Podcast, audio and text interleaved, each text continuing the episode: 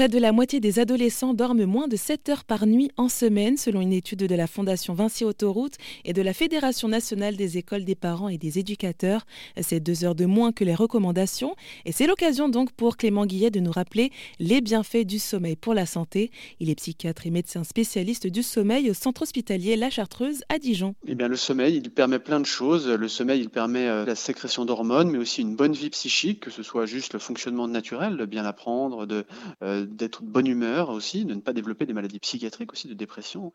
Et donc du coup, le sommeil fait partie de la vie, il est essentiel de prendre soin de son sommeil comme on prend soin de sa santé, quel qu'en soit le plan. Donc le sommeil est vraiment quelque chose dont il faut faire attention si on veut être en bonne santé. Mais vous donc qui êtes spécialiste du sommeil, est-ce que vous sentez que les Français ont envie de prendre soin de leur sommeil ou pas ? Eh bien, il y a les deux. Il y a à la fois une envie de prendre soin de son sommeil. Ça, depuis quelques années, on voit que les consultations augmentent. On voit, par exemple, pendant la pandémie et les différents confinements, ça a été un des premiers troubles avec les troubles anxio-dépressifs. Le trouble du sommeil, on a vu que ça a bondi dans les statistiques et puis les gens s'en plaignaient beaucoup.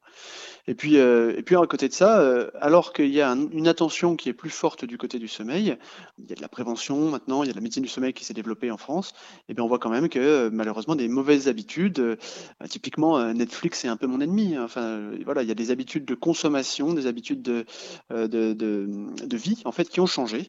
Et puis du coup, le fait de consommer des écrans, pour être très général, va venir nuire en fait au sommeil, à la quantité de sommeil qu'on peut avoir. Donc du coup, il y a cette double dynamique. À la fois, on veut faire attention à sa santé, c'est à la fois du bien-être et puis de la santé plus générale. C'est pas que du bien-être. Le sommeil, comme je disais, ça peut impacter de nombreuses pathologies. Et en même temps, il y a l'envie de se dire, c'est du temps perdu, donc il faut absolument que je le grignote, etc. C'est-à-dire une sorte d'urgence de société de consommation, pour dire les choses simplement, qui fait qu'on n'a pas envie de perdre du temps à dormir, alors qu'en fait c'est essentiel et qu'on profite bien plus de la vie lorsqu'on a un sommeil réparateur et un bon sommeil tout simplement. Et c'était Clément Guillet, psychiatre et médecin spécialiste du sommeil au centre hospitalier La Chartreuse à Dijon.